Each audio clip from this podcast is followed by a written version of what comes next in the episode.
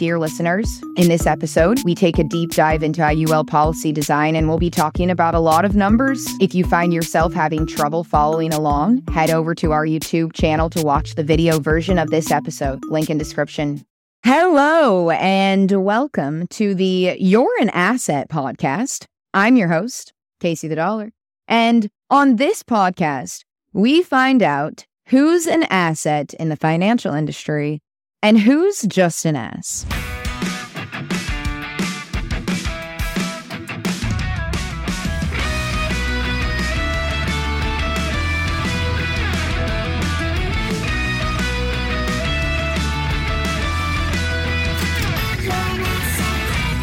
On this week's episode, I'm about to teach you how to set up an IUL incorrectly. Whether you're somebody who sells insurance, whether you have an IUL yourself, or whether you're in the market to purchase one or just learn about them, this episode is for you, my friend. I'm going to teach you everything you need to know so that you can spot a shitty policy.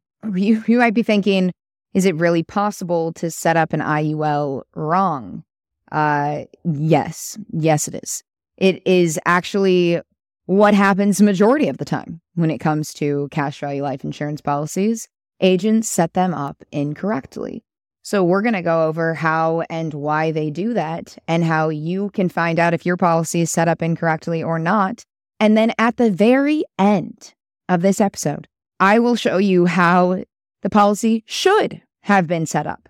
So make sure you listen to the full podcast to find out how these shitty policies could have been set up to maximize cash accumulation and get the most out of the policy. If you think I'm an asset for doing this, can you put a, a star-eyed emoji in the comment section for me, please? If you don't think I'm an asset, feel free to drop a peach emoji. That that is our sign for asses on this show. Um, where I also think that indexed universal life insurance policies are assets and why it drives me so freaking insane that people mess them up so badly for their clients. And it's not always the agent's fault, okay? Um, a lot of times they really think they're doing their best. A lot of times agents really think they're doing their best and they that they have the client's best interest in mind when they set up a policy incorrectly, which is the saddest part because they're oblivious to how it could have been done. But other times, they're not oblivious to how it could have been set up. And what they're going for is a higher commission. We know that there are greedy people out there. There's greedy people in every single industry. But when it comes to finances, it's some of the worst, right? Because we're talking about someone's livelihood, we're talking about their finances, their financial future. And when you mess with someone's money, I don't know how you sleep at night. So, what things can be manipulated inside an IUL that would result in the policy being set up correctly? Well, the amount of coverage can be manipulated, the death benefit option, the funding strategy can be manipulated. Um, riders can or cannot be included on policies, which riders make policies more expensive. If you're purchasing a policy and you don't know that extra riders were added to the policy, ultimately increasing the cost of your policy, agents just making extra money off of you. Something that's unfortunate about this topic is the idea that every single policy has to be set up per individual, as in, just because something works for one person or a group of people does not mean that it works for somebody else. The variables that come into play here are gender, age, health status, and the amount of money that you're contributing to your policy. Depending on these variables, there is a correct way to set up a policy for somebody. Also, the length of funding. Some people pay into their policy for 20 to 30, even 40 years. Some people only pay into their policy for five to 10. That is going to help determine the structure of the policy as well. So there is not one right way, which does make this even harder, but it also makes it easier to, to mess up. So I'm going to give you an example, okay, based on a 30 year old male contributing $300 a month. I'm going to start with this example. We are going to have other examples with different ages and different funding amounts. And $300 a month is adequate funding for a 30 year old. Okay. That actually is correct. I would gladly set up a 30 year old to fund a policy for $300 a month. It is going to be a long term fund, um, you know, 20, 30, 40 years. Well, not 40, 35, right? Retirement age, 65. So we're going to call him John, just like I do in all of my examples about, about hypothetical IUL clients. So John comes to me. He's 30. He's healthy and uh, he wants an IUL and he has no insurance. So, what can go wrong? Well, numbers are going to come up on the on the screen here and I am looking at them on my phone. So, John, he's putting $300 a month into his policy. We can see um, a couple things right off the bat. What I can see is the initial death benefit, $500,000 of death benefit coverage. Okay, John didn't have any insurance. All right. So we're getting him covered. The death benefit option is option one level. A level death benefit means that the amount of coverage is not going to change. It's going to be $500,000 at day one, and it's going to stay at half a million dollars throughout the life of the policy until John collateralizes the policy, meaning he pays off the cost of insurance. Then at that point, which could be um, at any point, depends on when when John puts enough money into the policy that he covers the cost of insurance, at that point, premium and interest will add to the value of the death benefit. Okay, so we can see those two things already the amount of coverage and the death benefit option. We also see the monthly premium of $300. And then we see this row of numbers that says 3600 Each year, $300 a month is $3,600 a year. Okay. Now, there are three different columns in in this illustration and if we look at the very far column we can see it says non-guaranteed right? There's an annual interest rate of 5.43% which is very conservative. You also see fixed account 3% since since i set this up right and i'm setting it up poorly i still did right by this person by allocating their money to separate indexes. I put uh, 80% of the money into the market, tracking three separate indexes, and I put 20% of the money earning a guaranteed 3% per year. So that's why we see index credits and fixed account, right? So I did something right in this policy, but we are looking at the non guaranteed assumed. So there is the account value and the cash value or the net cash surrender value. Okay. Your account value is the overall value of the policy and what you earn interest on. And the net cash surrender value is the amount of money that's in your cash value that you have the ability to loan yourself. All right. Or withdraw. Um, but we mainly talk about loaning ourselves money here, right? Because loans are tax free.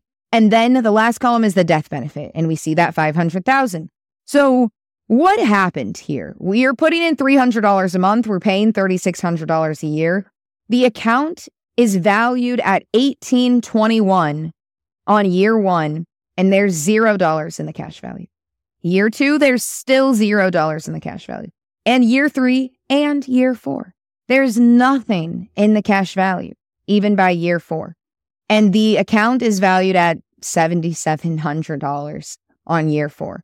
He's still got $500,000 of death benefit. If we look all the way to year 10, the amount of money that he contributed is $36,000 and his liquid cash value has $19,568 in it. He's still got half a million dollars of insurance. The account is valued at 21,000, but hi, not even the money that he contributed is available in his cash value. We're way off as far as him breaking even on his contributions to this policy, but he's got a lot of death benefit. If we were to keep going and look at year 20, on year 20, he contributed $72,000. His cash value is sitting at 60 grand. The value of his policy is also sitting at 60 grand. He's still 12 grand short, but he's got half a million dollars over his head. You keep going. Let's look at age 70. $144,000 went in. He's got 232, 232,000. So at that point, he he's got more money into the policy, but uh if he doesn't keep paying for the policy, the policy is going to lapse. We can see if we go over to the guaranteed column, policy lapses uh, at age 68, even though he keeps funding it. This is a really, really sad policy, a really sad policy. Now, I've talked about this before minimums and maximums. Okay. So I want to go over those so you guys have some real time examples on a really bad policy of, of what those look like. They're way up at the top here. And the first one is called the minimum. We have a minimum annual contribution. Remember that he's contributing $3,600. Okay. The minimum per year is $2,800, $2,865. He's reaching that, right? Which that's good. But then on top of that, we have the target premium. The target premium is your goal amount that you want to get into this policy. His target premium is 6830. $6,830 is his goal amount to get into this policy. Hmm. We're not even close to that. We're 3000 we're $3,200 off from meeting the goal contribution of this policy. Now, it gets worse, right? Because if we look across and look for the seven pay, the seven pay annual is the max contribution for the first seven years of the policy. And that number is $29,000. $29,000 could go into this policy each of the first seven years. And John is paying 3600 That means he's not even close to fully funding this policy. He's not making the most of his money whatsoever. And we can see that by looking at the cash value. Now, what's wrong with this policy? How did this happen? Why? If you know me and you heard me talk about this before, you might already have a a a guess that it's way too much death benefit. The agent, which in this case is me, who wrote this illustration, gave the client way too much death benefit. When John came to me and said, Hey, I want to pay $300 a month, I set John up to pay the minimum and I gave him as much insurance as I could and did not have his money working for him at all. But John's covered with insurance. He's got half a million dollars over his head. Uh, but I don't even have him set up to contribute the target premium, which is really important. I wouldn't even set my clients up to only contribute the target premium, you guys. This is an insane amount of death benefit for the amount of money. It is not beneficial to the client whatsoever. And ultimately the policy is going to lapse.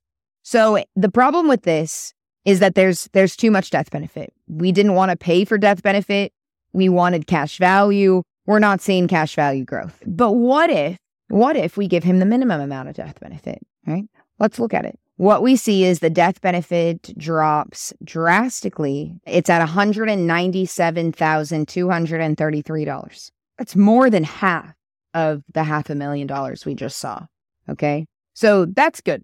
That's a good sign. It's a lot less death benefit. The death benefit option is still level. We're still paying $300. I'm still running this at a 5.43% annual return. And if we go over to the account value on year one, the account value is now 2735. You got $2,725 earning interest out of the 3600, but we can see our net cash surrender value has $0 in it. So we're still we're still not seeing a cash value grow on year 1. Now, the death benefit is that 197, and we see that that lasts all through those first 10 years. At the end of 10 years, you put in 36,000 and you have a liquid $32,272. The account's valued at 33,000. We almost have our contribution back. We we're only missing um, a little over 3 grand. So that's that's a huge difference. A huge difference. We gained more than $10,000 just by using the minimum death benefit. However, this policy is still not set up correctly. Why is there not a cash value on year one? Did the client really need to have $197,000 of death benefit from the beginning? Well, let's go look at those guidelines again. Okay, if we look at the guidelines, the minimum went down to $1,200 per year. Cool. Your target went way down. The target contribution into this policy is $2694, $2,700. Okay, we're beating that. Thank God, right? But let's look at their seven pay. Their seven pay is $11,469. So they're putting in 3600 and they could still put up to $11,000 into this policy for 7 years in a row. Meaning they're not fully funding the policy. Policy could take a lot more money, and that's why we're not seeing this cash value growth like we should. But how do we change those guidelines and what is the problem here? Remember uh, how I pointed out in the beginning that death benefit option? The level death benefit is the problem here. The level death benefit is causing all of this. If we chose a different death benefit option, I'll tell you right now, we're not going to have this problem. We're not going to have this problem, but you're going to have to wait to to see what John could have had for his $300. So, at this point, what if we have a person of a different age, right? Different age, more money. Are we going to get different results? Well, let's look at a 45 year old female, standard health, $500 a month, and let's put a half a million dollar death benefit on it. If we go and we look at the policy, we got $500,000 death benefit. We got a level death benefit option. We got $500 a month going in, still using the same 5.43% return. And we look at the cash value and zero, zero, zero. But half a million dollars of coverage. This woman would have put in 60 grand at the end of 10 years, and her cash value has $36,000 in it. She's almost missing half of her money. So, again, in this situation, it's way too much death benefit. If we go check out her seven pay, seven pays 36 grand. There's a $30,000 of room in the first seven years that she's not putting into the policy, and she could. The minimums on this policy, we got a required minimum of $4,200 a year and a target premium for the year of $10,320. She's only putting in six grand. This is way too much death benefit again. So if you want to screw people over, just give them a lot more death benefit than what they need. that that's a great way to get a huge commission. Um, and it's a great way for the client to not see a return on on their money and have nothing in their cash value compared to what they contributed. But let's look at minimum death benefit for this example, okay? We use the minimum death benefit with a level policy, is it going to make a difference? Let's find out. 45 year old female, $500 a month. Minimum death benefit. We only have $243,000 of death benefit. Still a level death benefit option. More than half of the death benefit goes away. She's still putting in six grand. And on year one, we still have nothing in the cash value. By the end of 10 years, she put in 60,000. She's got 53,000. Same thing as before. We're doing all right, but we're still missing seven grand. We have not seen a return on the contribution. We don't have more money in our cash value than we contributed. If we keep going, if we look at age 65 for this person, they contributed 120 grand and they have 157,000. So a measly $37,000 gain. Um, still the same death benefit, and they're at retirement age. This was a 20 year period. No one can retire on retire on $157,000. I don't see any value in this policy. I don't know how agents could sell this type of policy to anyone. And I hope it goes without saying that why would an agent do this? Well, they would do this because the more death benefit they sell, the more commission they make. They don't want to give you the minimum because that means they're taking the smallest commission possible. Whereas Power3 Financial, we we purposely do this to ourselves, not because we don't want to get paid, but because I want to be able to sleep at night. I I don't understand how you could mess with someone's money and do this to somebody. But ultimately, you know, people do this all the time. And so, level death benefit is the problem here once again. What happens with a level death benefit is that the policy is set up to start out with the most amount of insurance, and the client has to collateralize it over time. And if they're barely hitting the target, which in this case the target's five thousand, but they're barely hitting it, uh, they could have put seventeen thousand dollars into this policy. Now, what if? What if she's got a thousand dollars a month to spare? Okay, is that going to make a difference? Let's let's check it out. If we take our 45 year old, we give her a level death benefit, but we do the minimum, right? And she pays a $1,000 a month, 12 grand a year, which is quite a lot of money. Now the death benefit is $492,000. It's still not half a million. You guys, it's still not half a million. Unless you are contributing a ton of money, you're not going to get a half a million dollars in your IUL. You you just aren't. So that should be your for, your first warning sign right there. If you see a death benefit higher than half a million dollars, you should know from that moment they're overselling you on the death benefit. You're not going to have a cash value. Like that's just as simple as it is. But so let's check it out. She's putting 12 grand a year. On year one, does she have a cash value? No. Uh, on year 10, she's contributed 120 grand. Cash value's got $107,000 in it. She's still missing 13 grand. She she still does not have all of her money in her cash value. If we go to her retirement age of 65, we see that she's contributed 240,000. At that point, she's got 318,000. What is that? 78 grand? And nothing to get excited about. Nothing to get excited about. And something I want to point out here because I mentioned that a level death benefit means you have to collateralize the policy. You have to pay off the cost of insurance in order for the death benefit to increase. The death benefit does not increase. Even at this point, when she's put in $240,000, the death benefit still has not budged from the $492,000 that we started with. Because I'm not pulling any income out of this policy, we can see that a few years later, the death benefit does finally increase. Let's see what year that is. Year 26, when she's 70 years old, we finally see the death benefit go up to $499,578. Uh, it, it took 26 years and 240 grand for the death benefit to be paid off and for it to go up. Uh, it's just insane. And if she were to take a loan, guess what? The death benefit drops. She's not even going to have the almost half a million dollars of coverage that she's been paying for this whole time. Okay, so too much death benefit will ruin a policy, and a level death benefit is going to ruin a policy. Now, I talked about riders. Um, it's hard to illustrate um, different riders being added to policies, and every policy has different riders that can be added. Okay. What I want to let you guys know about is that you will be able to see the riders added to your policy listed on the illustration, and riders cost money. If there are riders added, you are paying for them. So it is important to ask the person you're working with, are there any added riders in this policy?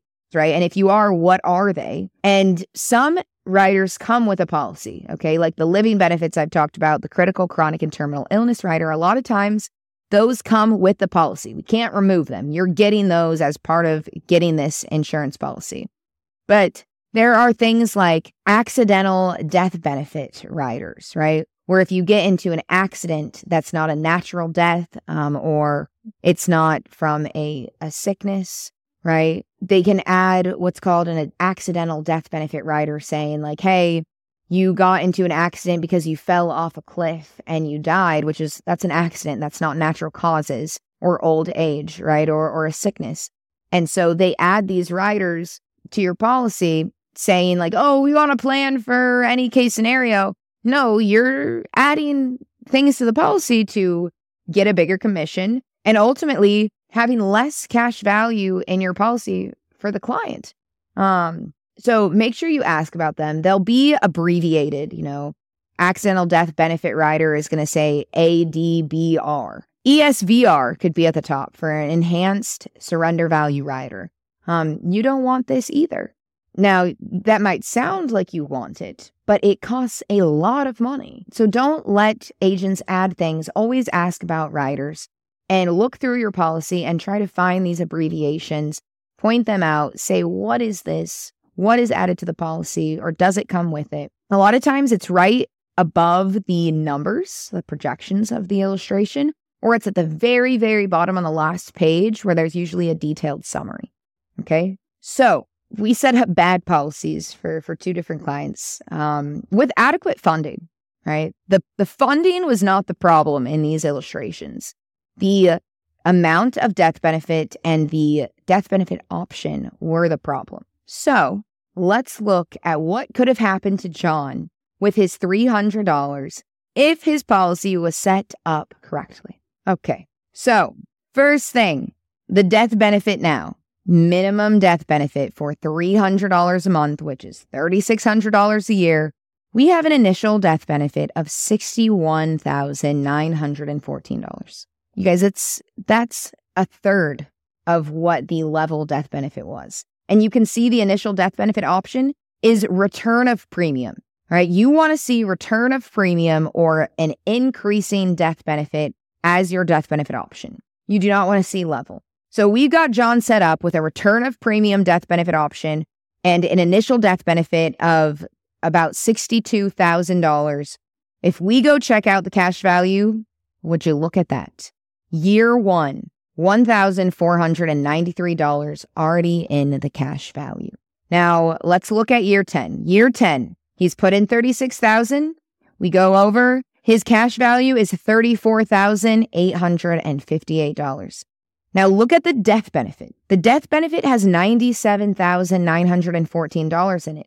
If you were to take the initial death benefit of 61,914, add $36,000 to it, you would get $97,914. Because in this illustration, the client's contribution is added to the death benefit to increase the death benefit as time goes on.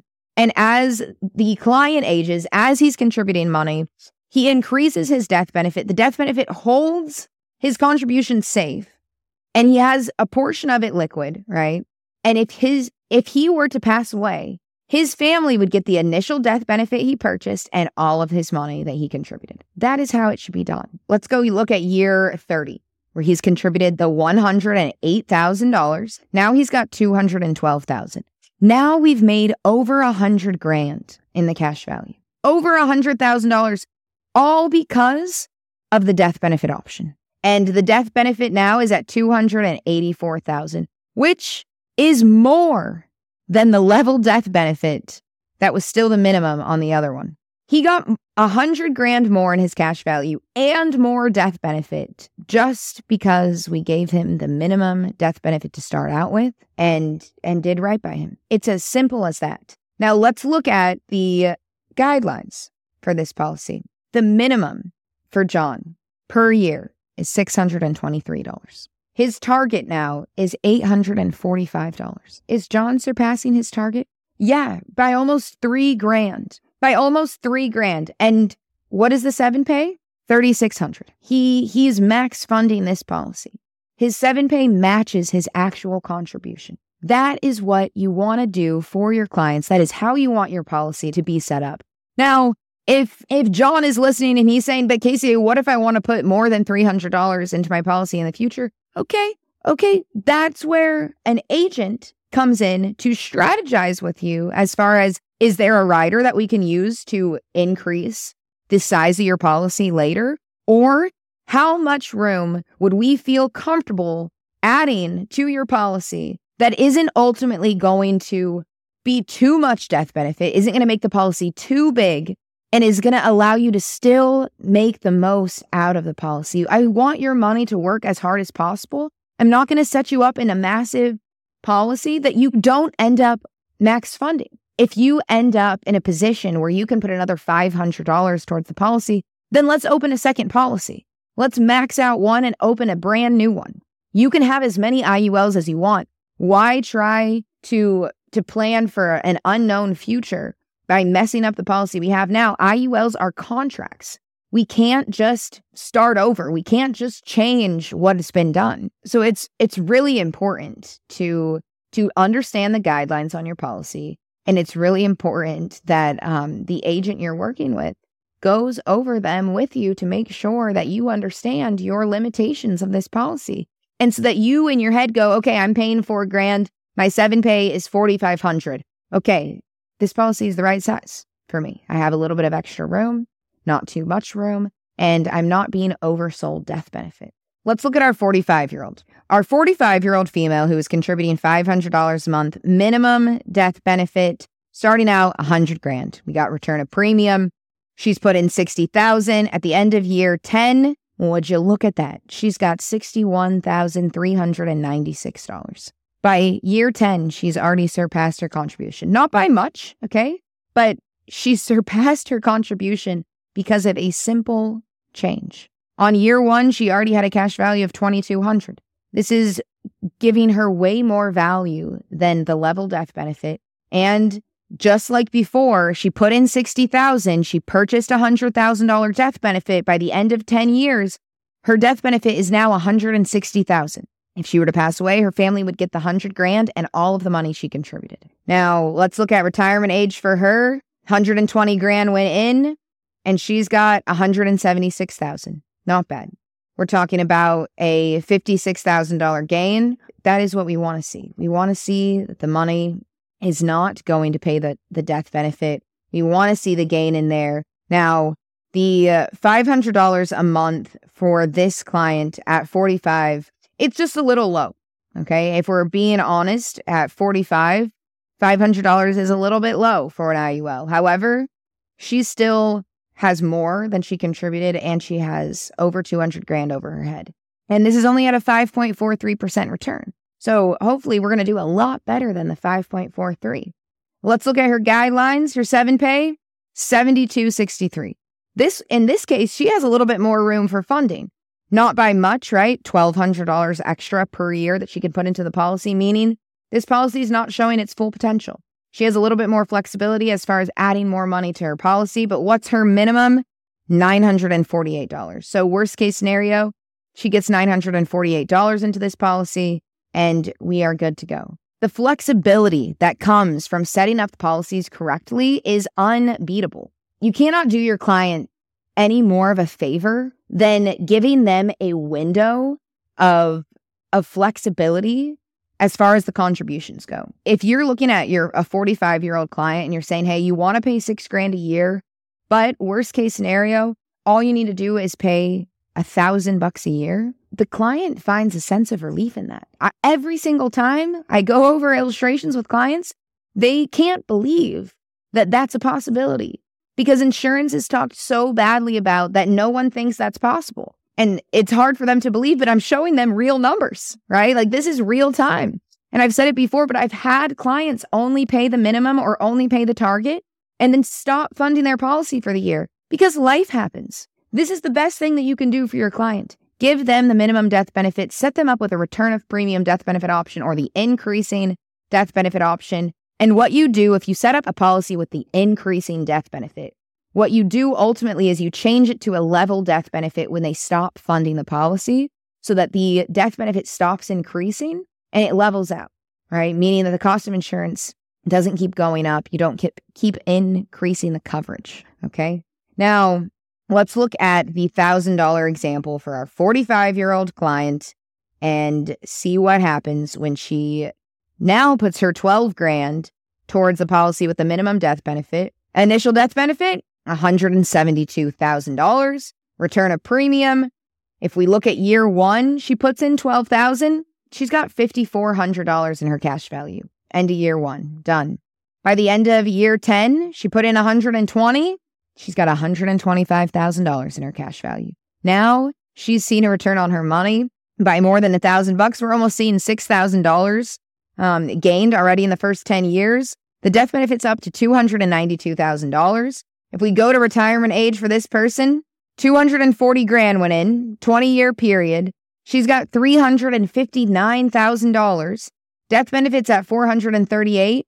And what I did to show you guys is I started taking a $30,000 income for this person annually for the rest of her life. That 12 grand a year minimum death benefit, return a premium death benefit option for a 20 year funding period resulted in the client taking a $30,000 tax free annual income for the rest of her life. That $30,000 was never going to come out of the other policies we looked at. So if we look at when she's when she's 95, okay? She put in 240,000. She took out 900 grand. And if we go to the death benefit, if she were to pass away at that point, her family's still going to get $289,000 because at this point, the value of the policy is $2.4 million. That 5.43% interest was being added to 2.4 million.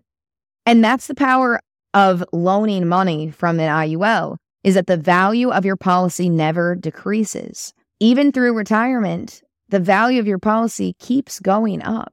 You keep earning interest on a bigger and bigger number, meaning that you can keep taking that income over and over and over again. She would not have been able to get this kind of money out of the level policy or the policy with the higher death benefit. Absolutely not. No way. This was a lot of information, you guys, a lot of information. And it's only a couple different examples. And like I mentioned in the beginning, there are a lot of ways to set up these policies. I hope this gives you a, at least a tiny bit of insight as to how particular you have to be when it comes to setting up a policy with a cash value. There are guidelines involved, there are death benefit options involved, there's funding structures involved. There are so many variables that are more important than your age and and your health and your gender, right? Um you have to be working with somebody who has your best interest in mind. You just do or you could end up with a huge death benefit or a level death benefit and not seeing your money grow whatsoever and then it's a contract. You can't get out of it. And there's there's nothing that we can do as agents to change that. So you want to set up a bad policy for your clients or or you want to find out if your policy is set up incorrectly, check out the death benefit option. Check out how much you've contributed and where your cash value is at. Check out how much death benefit you have. If you've had your policy for over 10 years, you might be eligible to transfer into a new policy and have a, a correctly designed policy from this point on. If it's younger than 10 years, unfortunately, you'd have to pay a surrender charge, which is usually a 10% penalty to cancel the policy and and move it somewhere else. If you need help, if you have questions, if you have a policy, if you don't have a policy, please reach out to Power 3 Financial. This is what we do. We specialize in cash value life insurance. We do this every day. We want you to be successful. That is our goal. And we want to be able to sleep at night. And we know what other agents do. And we pride ourselves on the fact that we don't do this. I'll take the smallest commission every single time if it means that somebody else um, has a better financial future. So, anyway, like I mentioned in the beginning, if you think I'm an asset, put an emoji with the stars in the comments. If you don't think I'm an asset, put the peach. If you have questions, you want to drop them in the comment section, please do. You can always send your questions to Power3 Financial by emailing us at info at power3financial.com. You can find me on TikTok and Instagram at Casey the Dollar. And you can also follow Power3 Financial at Power3 Financial on TikTok and Instagram. I hope you guys got a lot of value from this episode. I'm definitely open to doing other examples of numbers you guys want to see. Send them in. Let me know what would be good information. Thanks so much for listening. This has been the You're an Asset podcast, where we find out who is an asset in the financial industry and who's just an ass. Thanks so much for listening, and I'll see you next week. Bye.